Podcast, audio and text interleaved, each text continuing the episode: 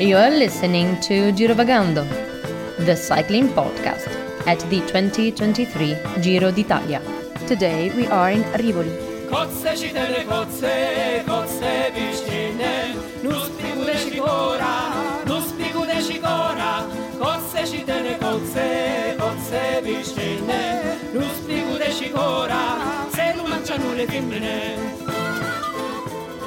Buonasera, il barone.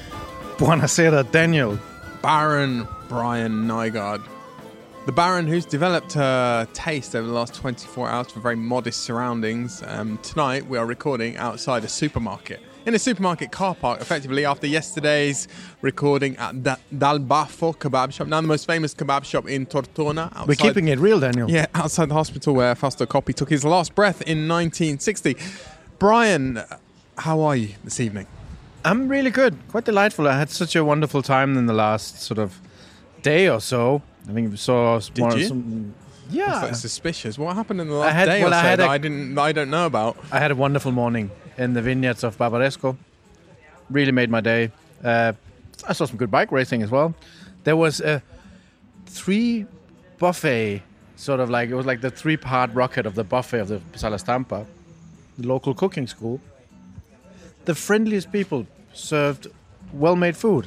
Very apt. Although we were in Rivoli at the finish today, we started in Bra, which Brian has a, a very special university, doesn't it? Yeah, it does. It has um, a so the Slow Food University of Italy, which is like a real institution in keeping up with local traditions and focusing on the great produce and all the the products that, that Italy is really proud of. And now after Alberto Grandi, you feel Alberto Grandi is watching me whenever I say something about Italian food. But they really try and, and protect the, the, the quality level of Italian food. I actually went and had a piadina this morning in a piadineria, so like a um, Slightly out of context because piadina is from the Adriatic I know, coast. but this was mentioned, and this is why this is relevant. It was mentioned in the Slow Food Guide as one of the great places for a piadina, and it was pink. Uh, you know, obviously with the Giro starting in Bra, and Daniel, I tell you, it was a delight to eat whilst Should- you were working. Should our good friend Lionel Birnie ever decide to go and finally get his PhD, I can imagine him going to the Slow Food University in Bra. But Brian, Well, like, at least like a postdoc or something, yeah. Yes. Brian, you said we saw some excellent racing. We did. We saw an exciting break, a very big break, and by most accounts, a pretty worthy winner. Uh, one of those stage winners that I think a lot of people were pretty happy about at the finish. A guy with a lot of friends in the peloton, it seems to me. But we saw at the finish, we witnessed, because you were out on the finish line with me, a lot of frustration. There were a lot of people who got in that break today and were probably delighted to get in the break, thought they had a great chance. And there were all sorts of recriminations flying around at the finish line, but we'll hear a bit more about that in a minute. Before that, as per tradition, I think you've got the tale of the tappa for us. I do. It's time for the tale of the tappa. Off you go. Thank you, Daniel. So, stage 12 of the Giro d'Italia, 100 and it turned out to be actually 183, 185, excuse me. It was supposed to be 179, but it was a little bit longer than it said in the Garibaldi. From Bra to Rivoli, here in Piemonte. A straightforward stage if you had a quick glance, but then, as we mentioned yesterday, there was a bit of a climb. Actually, 2,400 meters of climbing in general, with the Colle Braida being the real decisive climb, you'd think. So, attacks from the flag, riders getting dropped early. It was a bit of a climb to begin with. Consonni of Cofidis, Fernando Gaviria was uh, dropped quite early. A Daniel, a huge group went up the road. 30 riders. I don't remember ever having seen that, and there were some really big hitters in there. So I was kind of looking forward to a kind of a stage that would be written like a classic. You know, Mads Pedersen went in there, Michael Matthews, Sepp Kuss, young star from Jumbo as well, Michael Hessmann, Bettiol, Patrick Konrad. Probably easy to say the teams that didn't have a, a ride in the break, and those teams were Ineos, DSM, Groupama, FDJ, and Team Arkea didn't make the break. Everyone else in the Giro peloton were represented. Trek had four, Israel had three, Astana had three, Green Project, Bardiani had three, and Jumbo had two. The best placed rider in that mega breakaway was Patrick Konrad of Bro Hans At the start of the stage, he was 16th at 8:43. there were actually six former stage winners in the breakaway: Bettiol, Matthews, Pedersen, Formolo, Oldani, and Lucky Lorenzo Fortunato. But um, yeah, it, it, played out a little bit different than you'd, you'd think. Mads Pedersen was in it for the points, and he got the first break, uh, first intermediate sprint in Ceresole d'Alba after 39 kilometers of 30, 79 kilometers racing. Excuse me. So he actually got closer to the sprinter's jersey that Jonathan Milan still carries, now only with a 16 uh, point lead. Pedersen eventually fell back, and uh, I suppose his mission accomplished was he wanted to establish the break and then take the points. With 90, around 92 kilometers to go, Daniel, a rather peculiar attack happened that meant that the breakaway of 30 turned into a smaller breakaway of four. Initially five, wasn't Initially it? five, yeah, but it, it sort of that it was four for the rest of the day, more or less. It was Nicky Den- Nico Denz of um, Grower, Alessandro Tonelli, Stefan uh, Sebastian Berwick of Israel, and Tom Skujins of Trek Segafredo. They attacked a big group and built up a lead of around three minutes. There were counterattacks, several counterattacks happening from behind, but they never actually made it. I'm giving something away here. The main feature of the stage was the 10.7 kilometer Colle Braida with some rather steep section. It was good terrain for attacking, and thus Skujins used that for accelerating in the first group, and the final had begun. Skujins and Nico Denz uh, and Sebastian Berwick went away, and behind them it started to look more or less impossible to get back, and the closest group from the original breakaway was actually some two minutes behind.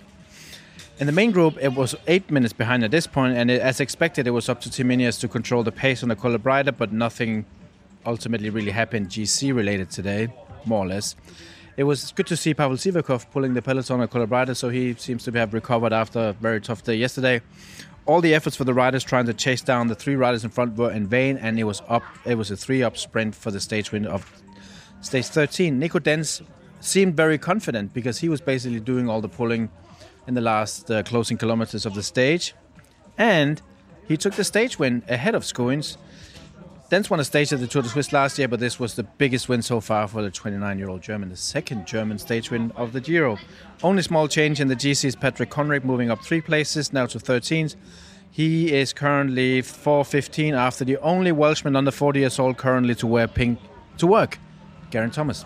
Brian, can I mention one DNS from this morning, Alessandro Covi? Yeah. Who well, he, he was involved in the same crash that ultimately put paid to Tao Geoghegan Hart. I think he was the first rider to crash, Yes, he was, and he, he sort of apologised as well in, in, an interview yesterday. Obviously, it wasn't deliberate him taking out Tao Geoghegan Hart, but he was the inadvertent cause of Tao's problems. And Michael Cherel also DNF'd today. Kaden Groves DNF'd, and Harm Vanhoucke, who I heard last night, well, thanks to our Italian colleagues, Gironimo, their podcast, um, he is a huge fan of Geraint Thomas. Geraint Thomas is his sporting hero, but Harm Vanhoucke will not be in the peloton to see Geraint Thomas try to defend his pink jersey over the weekend. Brian, I should also just mention that overnight there were updates, weren't there?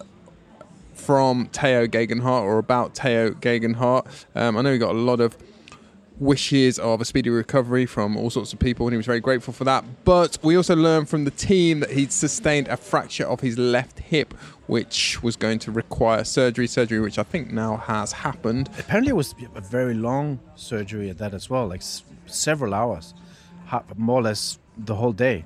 He was uh, uh, getting getting fixed the very good news is that the team, I think, are pretty optimistic. I think everyone's pretty optimistic that he will make a full recovery. That's certainly what we all hope.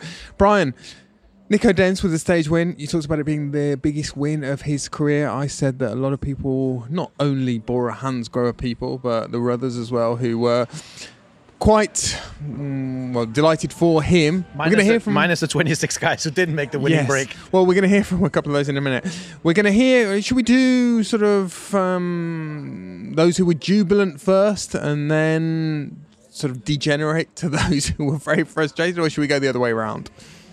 Let's let's let's start with the, the let's, joyous let's moments. start on a joyous note. We're going to hear first from Patrick Konrad the Austrian rider who was with Denz in that break and was, as you're going to hear, was quite instrumental in him actually getting away. I don't think this was shown by the TV cameras, but the moment that they went away on a roundabout. Then we're going to hear briefly from a very disappointed Tom Skujins. He was talking to Eurosport. And then finally, we're going to hear Ilan Van Wilder with some fairly colourful language, which I think one of our producers is going to bleep out. Um, the Soudal Quick Step rider, and he was part of that big break as well. And Patrick, you were pretty important in that win, uh, particularly in the moment that um, that Nico went away on the roundabout. Just tell us what happened there. Yeah, I never had it before that there's such a big group, uh, such a big breakaway that uh, there was like uh, nobody wanted to pull. So uh, my question is always like, why they go in the break when they don't want to pull? So yeah, everybody was thinking they are smart, but uh, Bora was smarter today, and also with the help from uh, Trek, uh, yeah, in the wet roundabout, uh, Nico went full in uh, with Skujins, and uh, yeah, we left the gap, and then I was controlling uh, that nobody bridges over, so yeah, that he can make it to the line, and it worked out perfectly. And just on Nico, we know he looks like a bit of a gentle giant. He, we know he loves Italy. Um, what else can you tell us about him? Ah, he's a super nice guy and uh, really a great team player. And I remember in 2018 uh, he was really close to a win here in the Giro, a second uh, behind Mohoric, I think, and so he really deserved this win. Yeah, it was. Uh, I mean, already from the beginning, it was a really big group. I knew that from that group I would not be able to win, so uh, the plan was to go early. And uh, yeah, it was not that early, but Suddenly we had a gap, the four of us, or five of us, then four of us. Yeah, I mean, on the climb we went as hard as we could to try and drop Nico, but uh, he hung on. Then he won the sprint. Ilan, I guess you're pretty disappointed. Just tell me about the phase of the race where those three went away and it seemed to, well, the, the bigger bunch seemed to lose control a little bit there. Yeah, it was me against against the road, I guess. I had the feeling that I was really alone on the road today.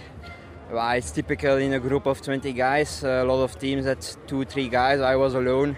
Yeah, I tried to attack so many times, but every time I uh, get my ass up, they were in my wheel. So I just waited on the climb, and there I did my pace, and I could bridge to the chasing group, and then I won the sprint uh, on on uh, pure frustration. So and it's very different job today or a very different race than the one you thought you were going to have with Remco here. Just talk to me a bit about the readjustment over the last three or four days that you've had to go through.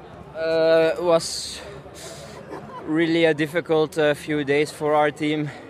We came here for a, a goal, winning the Giro with Remco, and we were in pink, 45 seconds ahead, and then suddenly everything uh, changes and then uh, the day after, four more guys are out with COVID. So, so I was a, a bit depressed, I have to say. So, but today I, I just said I, I go in the breakaway and I try to win a stage. But yeah, today I felt if you're alone, even with three guys, it's so so difficult. It's already difficult with a full team. With three guys in the race, it's so difficult. So it's a nice result, but could have been more. The cycling podcast at the 2023 Giro d'Italia is supported by Science in Sport. Science in Sport, fueled by science. Thank you very much to Science in Sport for supporting the cycling podcast at the Giro d'Italia. We've been talking to the Ineos Grenadiers riders, and one question I wanted to know the answer when speaking to Ben Swift was what would get on the podium of his three favourite science in sport products because, of course, taste is a very individual thing. So here is Ben Swift's top three. Lately, sort of my favourite products is one of them is the the nootropics gel. I think that uh, it's just got everything in there, and you know, it's like it's got that bit of a boost as well. I like the bake bars, not too many of them, but they're quite a nice uh, alternative to to some of the stuff. And then uh, the other one is actually the Cherry Rego. I like that, especially after the race. It's it's a nice bit of. Uh, I like the taste of it. To buy your favourites, whether it's the energy bars and bakes, or the gels, or the Beta Fuel, which I can certainly recommend, go to scienceinsport.com.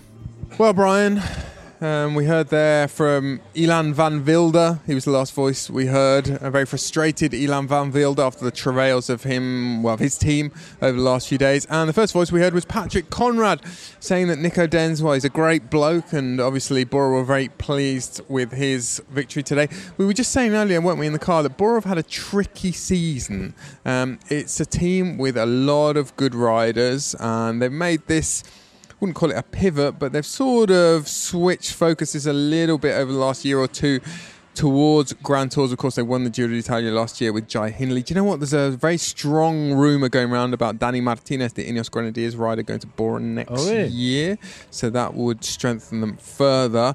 But a much needed win for them this year. Um, they've, they, in fact, they, do you know what? They won two races today because they won a race in Belgium, the Circuit de Wallonie, uh, courtesy of Jordi Meus. Only their sixth win, though, of the season. Yeah. And it's a team with a, a thick, powerful roster. So I thought he was going to say checkbook.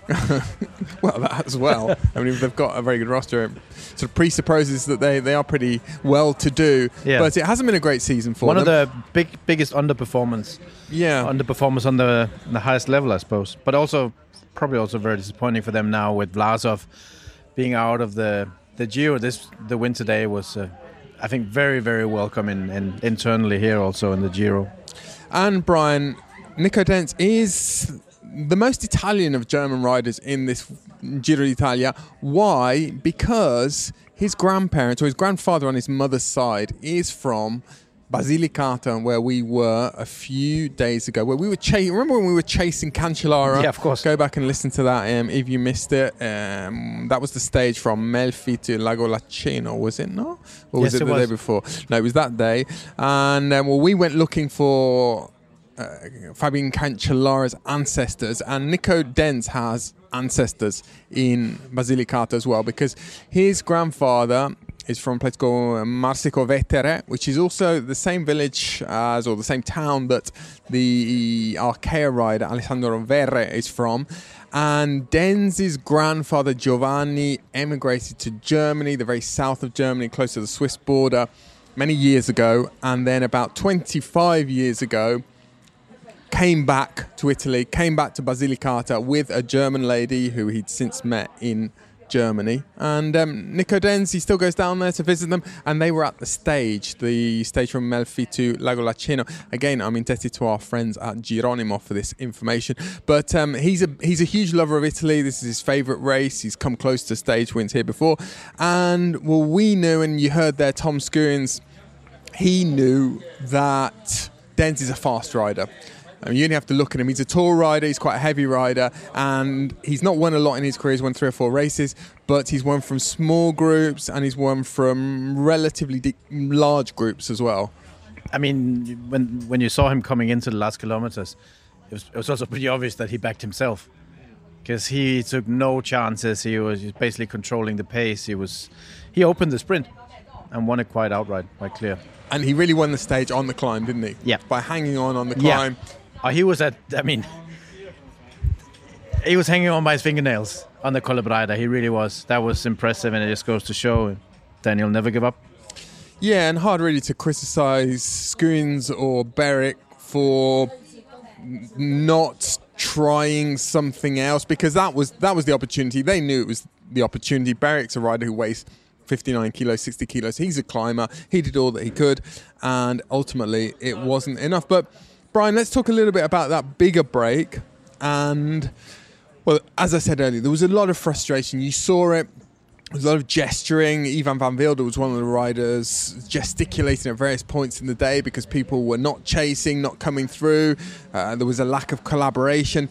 We see this so often in professional cycling, and I suppose the writing was on the wall to a certain extent when a group of that size went. If you get 30 riders down the road, it's going to be very difficult to find any kind of collaboration. Yeah. And usually, groups like that they split often in they split in half or 10 go away but when those well it was initially five wasn't it and then it became four and then it became three the, the sort of the big hitters in the initial group were marooned behind. We, we thought this was a Bettiol day or a Matthews day, or you said Mads Pedersen obviously was there for the points. Yeah, not. I mean, with the climb, with the big climb, it, it wasn't it wasn't really for him. But a lot of big climbers in that group. But, uh, Formolo. Formolo, Lucky Lorenzo, uh, yeah, just a, a really strong group. But also, I think it's was really well, well played by Trek. They had four riders there. They they you know got the bonus seconds. uh, Sorry, they got the points from S. Pedersen. But then they also, I think, they kind of they knew that they would have to send someone up the road. and They had fo- several cards to play in that sense, you know, including Bauke Mollema, who would have been a, a good pick It for the stage win. classic Bauke Mollema stage, wasn't exactly yeah so um, i think the the disappointment is is real in the sense that you know they saw this breakaway drifting away and they've they probably all a lot of them were, were hoping they would wait for the climb to do the real selection uh, but then they were just surprised by this attack which happened in a roundabout? Yes. And Brian, no real selection in the main peloton either in No. the GC riders No, they- group. And that Cease- was ceasefire before tomorrow Yeah, that was the sort of word going around in Bra this morning. The the feeling was that we probably wouldn't see too much action. It was interesting that Jumbo Visma had two men down the road. I hope to catch up with Sepp Kuss, who was one of the Jumbo Visma riders in that group at the finish. I didn't actually see him, but, what were your what was your mm, thinking about that? I think that made a lot of sense, but to think that Roglic would Roglify the Colle Braida to take the pink jersey before the first really, really big mountain stage would also be. Why was it? Why was Kuss in particular in that break then? I think they were in the breakaway to try and win the stage. Yeah, I think also when it, once, if you're a GC rider, and such a big break goes, often the sports director at the meeting will say, if five riders go, fine. If mm. eight riders go, have a look at the composition. If more than 12, 10, 12 riders go, you have to be there. Mm. So that's why they, they did what they were supposed to do in that sense. And then when, once you're there, I mean, you might you might as well give it a go. You might as mm. well try and win the stage. But it would have been very very uninstrumental for Roglic if he took if he Roglified today and took t- those two seconds that would give him the the pink jersey unless Geraint Thomas was in real trouble. Hmm. Because the only thing that would give them, other than the pink jersey, which is great, they would have to work a lot more tomorrow and being in the defending position instead of the challenging, the position of the challenger, which is way more relevant for them going into tomorrow. They'll, they they can now just let Geraint Thomas defend instead of having to do it themselves. It was it was a long way from the finish, wasn't it? That climb. It's interesting. Tomorrow we've got a kilometre zero coming out about. It really sort of discusses and deals with a lot of the negativity that's been about around this Giro, and asks the question of whether the whole paradigm of the Giro, meaning the course and the dates in particular when it takes place, are they need to be revised. we deconstructed the Giro. We did, but today was another stage which finished. Well, it finished in a valley on the plain. Uh, Rivoli is down. It's a suburb of Turin, and there wasn't that much incentive for the GC riders None. to. Well, particularly the day before a big mountain Yeah. stage, so there wasn't that much incentive, and we didn't see too much action, and um, that was slightly disappointing. Brian, I think we should pause at this point. We should have a cappuccino pause. Um, we should wind the clock back, as we always do, to around about lunchtime or just after lunchtime. And it was f- time for me to check in with our good friend Lionel Birnie. It's past 11, time for my cappuccino break. La pausa cappuccino con Lionel Birnie. Dopo le 11. Pronto? Hello, Daniel. Hello. How's it going, Lionel? Very well, How you Daniel. doing? Yeah, I'm really good. I've been out on my bike this morning.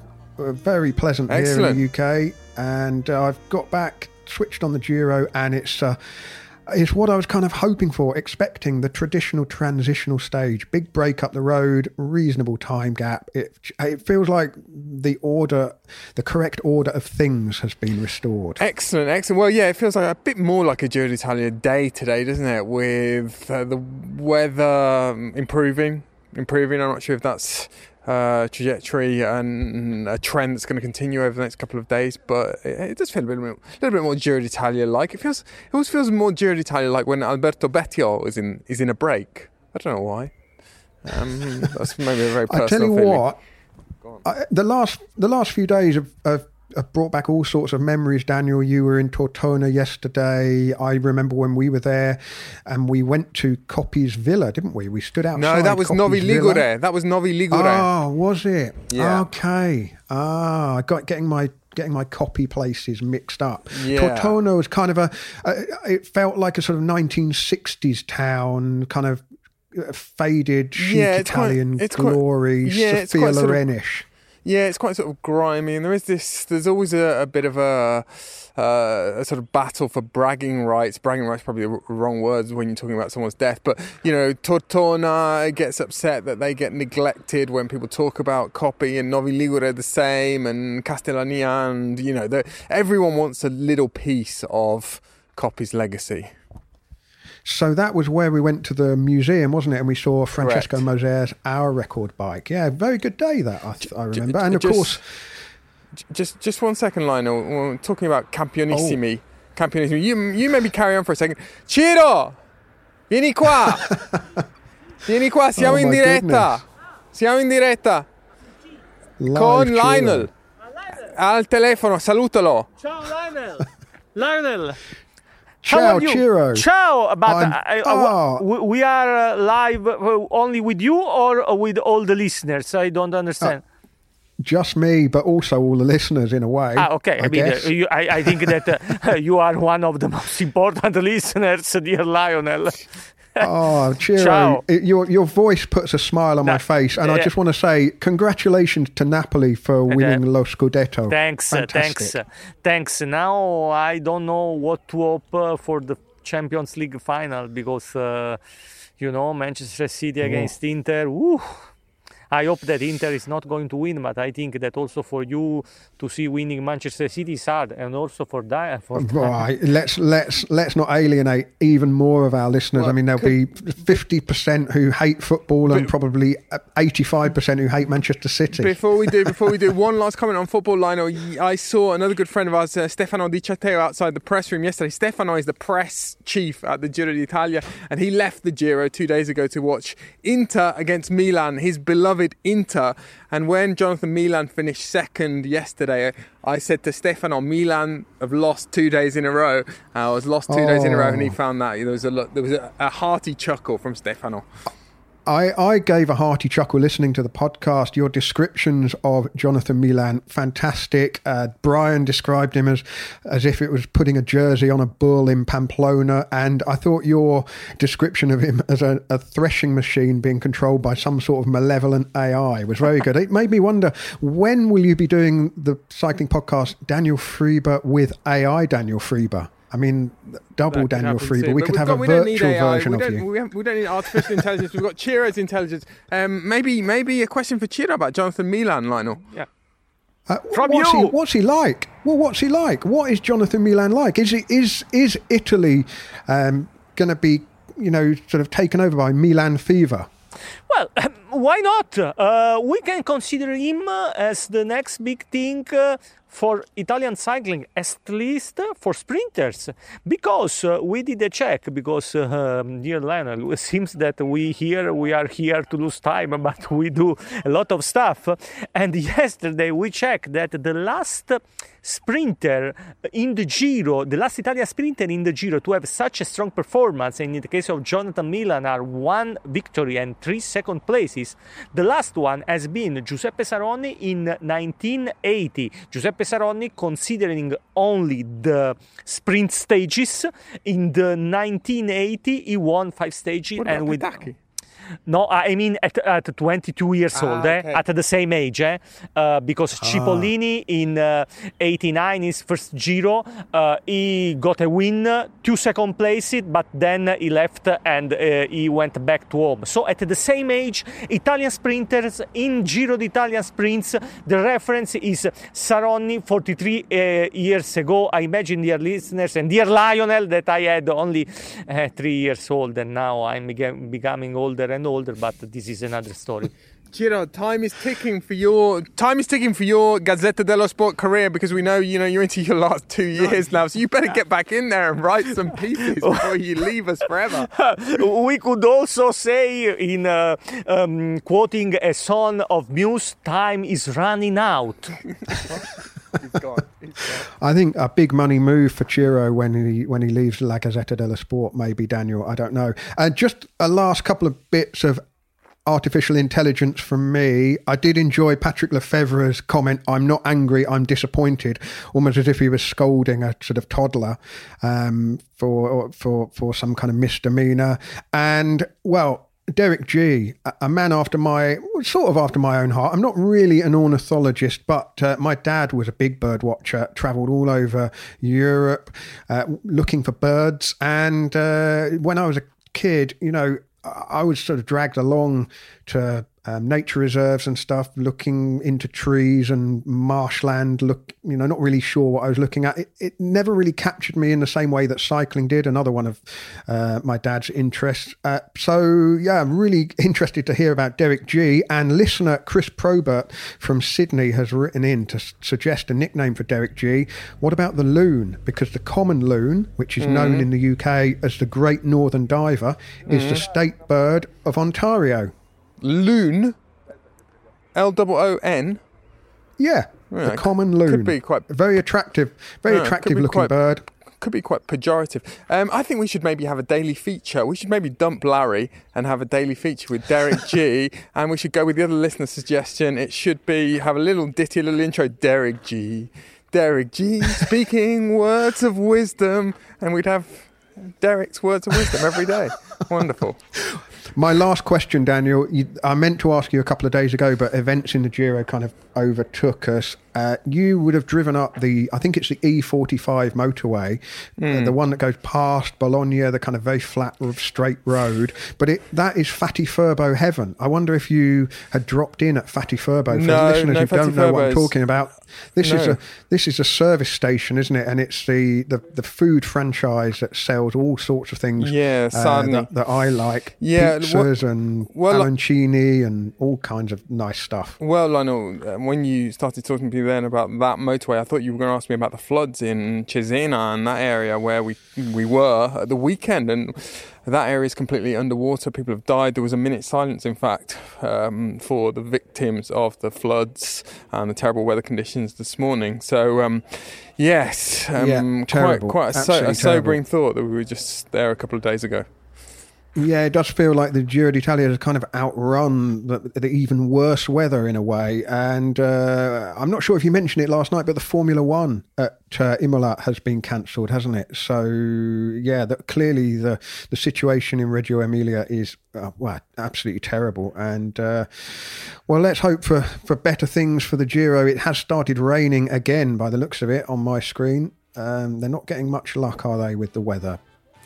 No, Lionel. Um, hopefully, better news tomorrow when we check in around about lunchtime.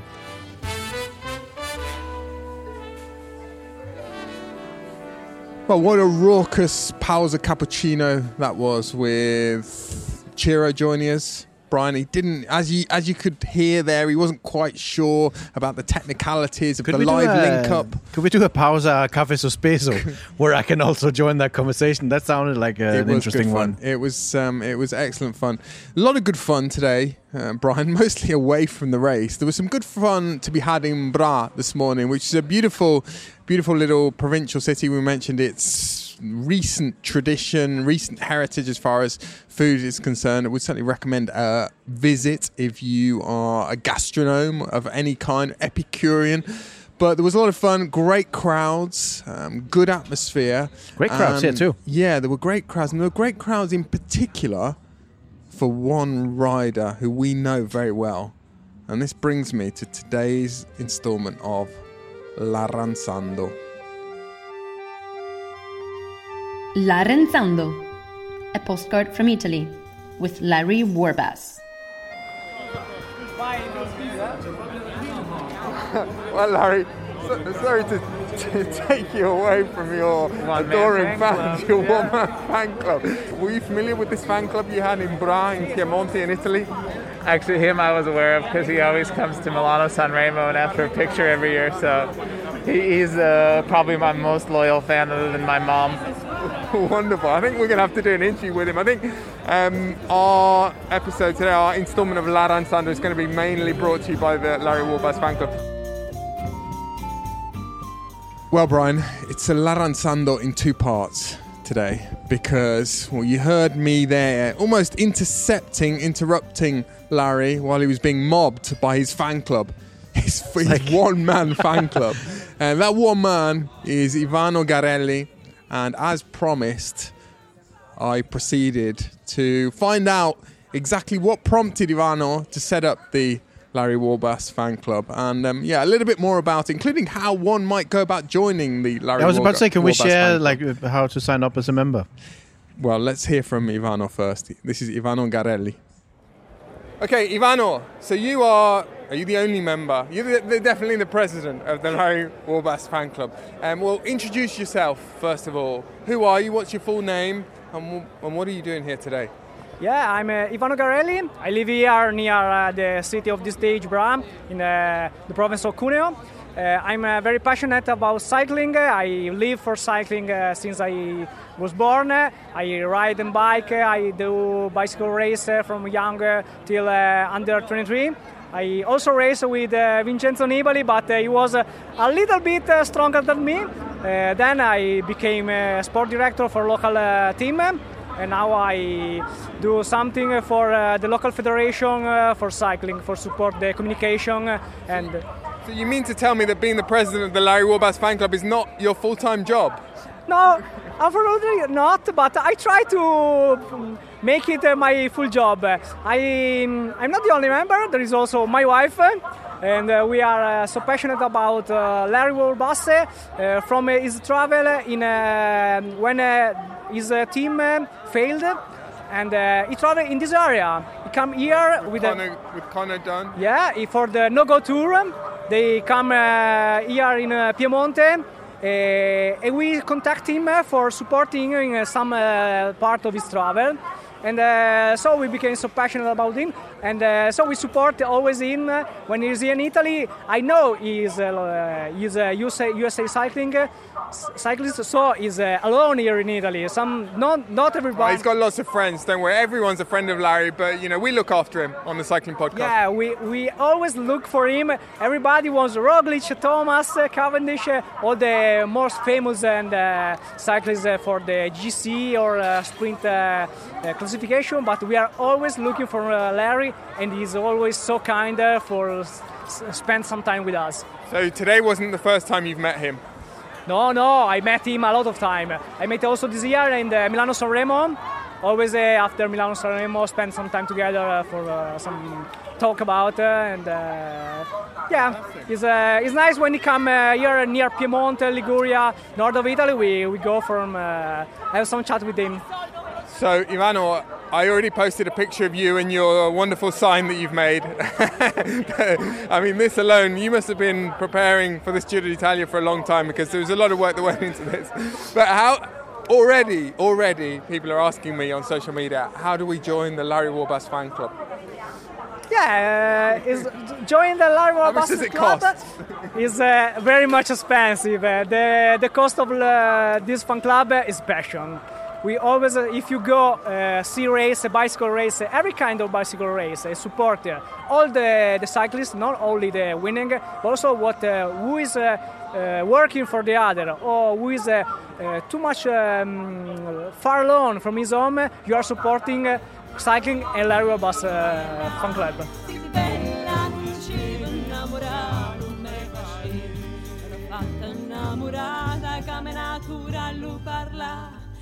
Bella non ci non me.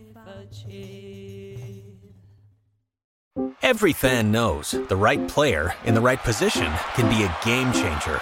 Put LifeLock between your identity and identity thieves to monitor and alert you to threats you could miss. Plus, with a US-based restoration specialist on your team, you won't have to face drained accounts, fraudulent loans, or other losses from identity theft alone. All backed by the LifeLock Million Dollar Protection Package. Change the game on identity theft. Save up to 25% your first year at LifeLock.com slash aware. Well, Brian, I said that in tomorrow's Kilometer Zero, we're going to discuss the merits of the Giro d'Italia, its future, what maybe RCS Sport should be doing to improve the offering of the Giro d'Italia. But to me, this year, and it's not just the weather, it feels like something's missing. And I couldn't quite put my finger on it until this afternoon. About 5.45 this afternoon, about quarter to six. The missing piece of the puzzle. When a white-haired gentleman with a magnificent moustache walked in the, into the press room in time-honored fashion. Um, the only uh, can I just say that I mean that's security is pretty pretty decent here at the Giro. You have to you get your accreditation scan and barriers everywhere. But the only person who could ever just wander like waltz Is into the Sala. Stampa without any credential whatsoever. There's only one person that can do that. is this gentleman. Um, regular listeners, long time listeners will know who we're talking about. He's from Turin.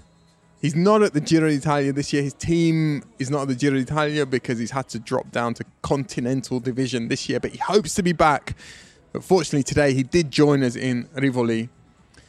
This is today's Chiacchierata del Giorno, and it's with our good friend Gianni Savio. La chiacchierata del giorno. The chin wag of the day. Well, what a wonderful surprise. Um, well, it's not a surprise because I knew I would see the, the king, the prince of Turin, of Torino today, uh, Gianni Savio. Your team's not at the Giro. We miss you a lot, Gianni. We miss the modulo every day. We miss the formation. But you're watching the Giro. What do you think of the Giro so far? Is it a, a nice Giro, a bel Giro?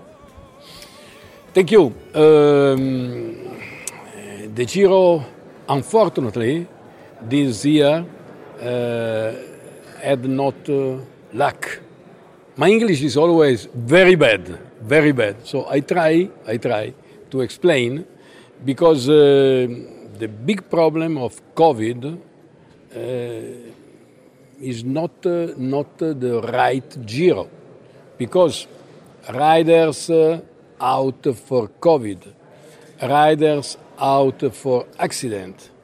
Uh, it would be very interesting with two Ineos and and uh, Evenepoel and uh, uh, Roglic and also with Almeida.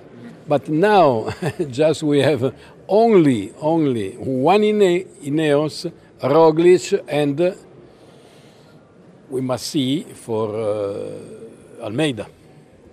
Uh, pronostico, Gianni, uh, prediction. Pronostico secco, nome secco, chi vince il Giro. Who's going to win the Giro? Yes, very very difficult uh, because uh, because uh, you see that uh, each day may uh, happen uh, not uh, always good but also bad. So uh, cycling uh, is uh, a sport mm, imprevable. Unpredictable sport. Yes, yes, yes. But if if you ask me only one name, I think Roglic. Ottimo, 10 lode. Full marks for Gianni's English. No, I think that uh, my English is always in five. Five. But uh, uh, I have no time to study. This is the problem. So I hope, I hope, uh, I hope to to to to to to be to arrive to six, uh, seven. I hope so. Well, it was wonderful to see Gianni, Brian, wasn't it? Well, I, I- think I also should share with our listeners that he was also very delighted to see us and you especially. I felt like it was very, and you can allow yourself that now that he he's not a team owner actually in the Giro, so it's it's very clear that there's a there's a lot of warm feelings between you and Are Savio. you suggesting I might be compromised? no, no, but I I mean he's he's also really hard not to like. I mean, what a what a what a senior, what a gentleman, what a what a figure for for Italian cycling. Brian, let's look ahead, shall we, to what should be a big weekend. I'm already calling it a weekend, although tomorrow's only Friday. But this really kicks off well the showpiece weekend, or the, the certainly the first showpiece weekend, I would say, of this Giro d'Italia. So let's talk in just a moment about tomorrow's stage, and as we always do, we'll talk before that about what happened last night. La tappa di domani e la cena di ieri. Tomorrow's stage, yesterday's dinner. Brian, last night's dinner, best of the Giro so far, wasn't it? yeah, Maglia Rosa. absolutely. And stage winner. It's it's kind of it felt like coming to your house last night because it was a, it was a place that that you have I believe have stayed before during yeah, the Giro. in- Ristorante in- Rabaya in Barbaresco. And uh, yeah, Rabaya famously for wine connoisseurs is one of the most um, significant prized vineyards in Barbaresco. next to Asili, which was just down the road from where we stayed. And we had the most delightful menu. And it's, I never actually seen you pick the entire menu, but uh, everything just fell into place, and there were uh, all things that you liked. Outstanding. We can recommend it. Um, 40, it was a 40 euro tasting menu, wasn't Yeah, it? it was. Which was very We should value. upload the menu and, and extremely good value. And we had some nice wine, didn't we, Brian? We certainly did. We had some lovely wine. Um, We had some lovely local wine. You were let off the leash a little bit. Brian, tomorrow we're going to Switzerland. Um, talking of things, t- talking of things that you love. Only you can say that with such a uplifting like voice. Talking of things you love, which reminds me, we've been contacted by a listener who's very kindly promised to deliver me some Rivella Blue, which is a Swiss soft drink, and the States of Monte Bondone. I'm going to take him up on that offer. But um, Brian, tell us about our trip to Switzerland tomorrow, which is huge for the Giro d'Italia. It's going to be very significant. Yeah, I mean, uh, when you look at the Garibaldi, the official race book, they rank the stages from uh, in a five-star system. Tomorrow is a five-star stage, Daniel. So it's from Borgo Franco di Ivrea in Piemonte to Crans-Montana in Switzerland. It's a mountain stage defined by three big climbs. One of them has been modified, and that's the first one. It's the San Bernardino, uh, which was supposed to be the, orig- the original version of the race course was going over the, which was the, the Cima Coppi, so the highest climb in the Giro, the Grand Saint Bernard. And uh, instead, the riders will go the same way as we will eventually through the tunnel. It's still a climb. It's not. I mean, there's no. It, it obviously takes off some climbing meters, but it's definitely still an uphill climb. After that, the very difficult uh, Croix de Coeur, and then it finishes in the, the final climb up to Crans-Montana, 13.1 kilometers at 7.2 average gradient. It's a big stage. It's a lot of climbing. I'm very curious to see what the weather will be like. Um, first real altitude um, test of of the of the favorites, and I'll be curious to see also how many actually make it to Crans-Montana to finish the stage. And Brian, the route has already been changed. We're going through the tunnel, or the race is going through the tunnel, which is at about 1800 meters on the Grand Saint Bernard. We were contacted today by a listener, an avid listener. His name's Dan Keeley. He's an ultra runner. And Brian, Dan is currently running from London to the Colosseum in Rome. Why is he doing this? Because in 2017, um, Dan ran the other way from the Colosseum to London. He was celebrating his recovery from a, a bipolar episode, which took place in Italy, and he was he wanted to raise money, raise awareness um, about bi- bipolar disorder. So he successfully ran from the Colosseum to London in 65 days in 2017. This year he wanted to run the other way and he called the initiative Home to Rome. He set off on the 29th of April from the London Eye.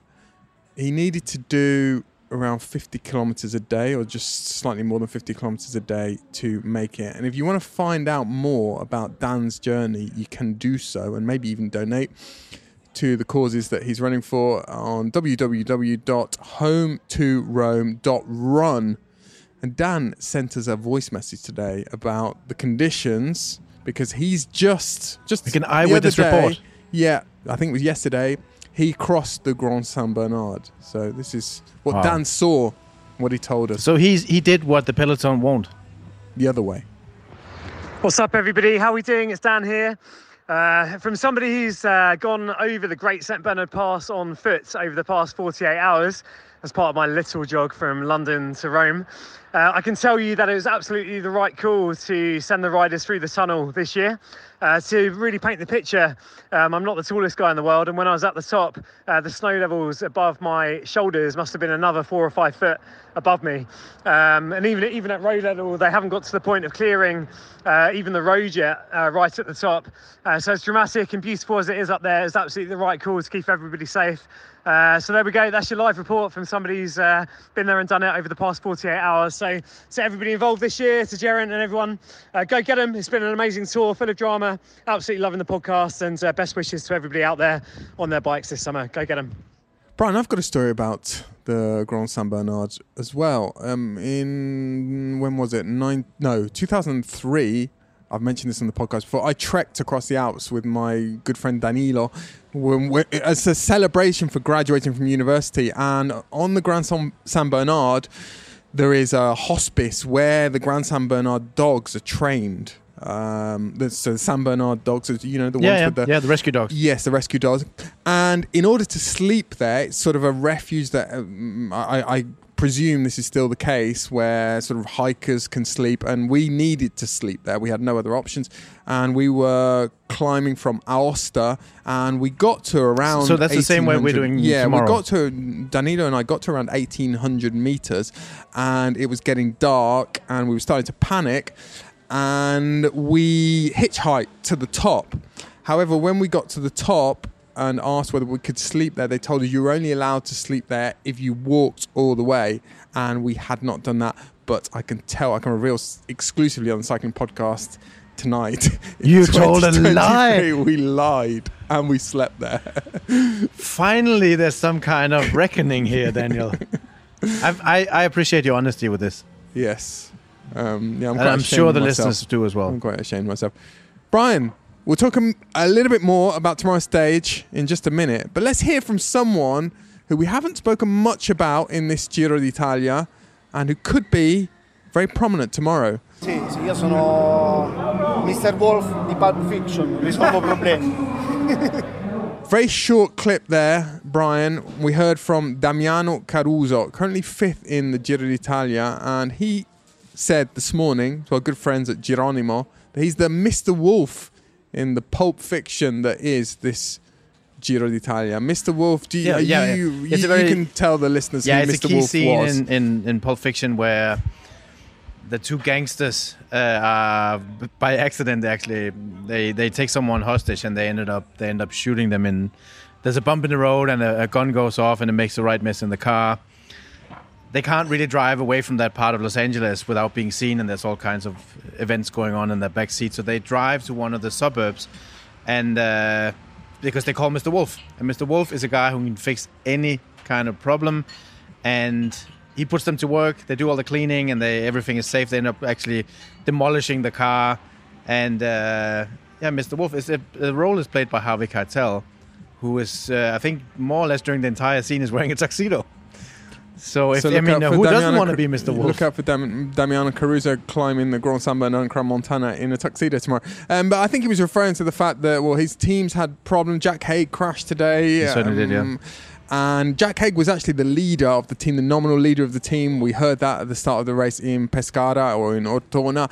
But Caruso finds himself fifth on GC, one minute and 28 seconds down. And he now becomes, well, he becomes a podium contender. Of course, he's got Leknessund in fourth that he has to sort of vault over before he gets into the, the mix for the, the But I also jersey. think it's it's we should pay him a lot more respect because we we constantly talk about Italy not producing any GC hopes and there's not sort of like a flagship rider. There's not an important figure of Italian cycling. Caruso was was second in the Giro a couple of years ago when when Bernal won, and uh, he was a very active rider. He was one of the strongest riders in the last week. I think he deserves. Uh, I mean, I'm sure the his competitors are very aware of his abilities, but he's flown under the radar, and that's probably not a bad thing when you look at the the Giro so far. Very interesting. Very curious to see what it, he'll be up to this weekend. Brian, what are we going to see tomorrow? In your mind's eye, when you think about tomorrow's stage, what's the scenario, particularly on that penultimate climb, which we heard? I mean, we've heard from our friend, uh, the former UCI. What was his position, Brian? He was very high. He was up in UCI, the he was the he was the head of the coordination of the licenses for the w- Pro Tour. It was called back then. Alain and, and Alan now, well, he's lived all his life, I think, in that area, and he rides these climbs uh, regularly. Good bike rider. Yeah, and he's warned us that the penultimate climb is very tough, and that I think descent is tough as well. Yeah. So from let's take it from there. I don't think too much is going to happen Well, on the I- Grand San Bernard. No. What do we? What, what What do you expect? I mean, there will be there's a massive chance that a breakaway will go, but I think there's, there's going to be a huge GC selection on the on the second last climb, called the Croix. Who's going to lead? Which team is going to set the tempo? The only team that really can lead, I think, will be Ineos. I think Jumbo would be happy to let them.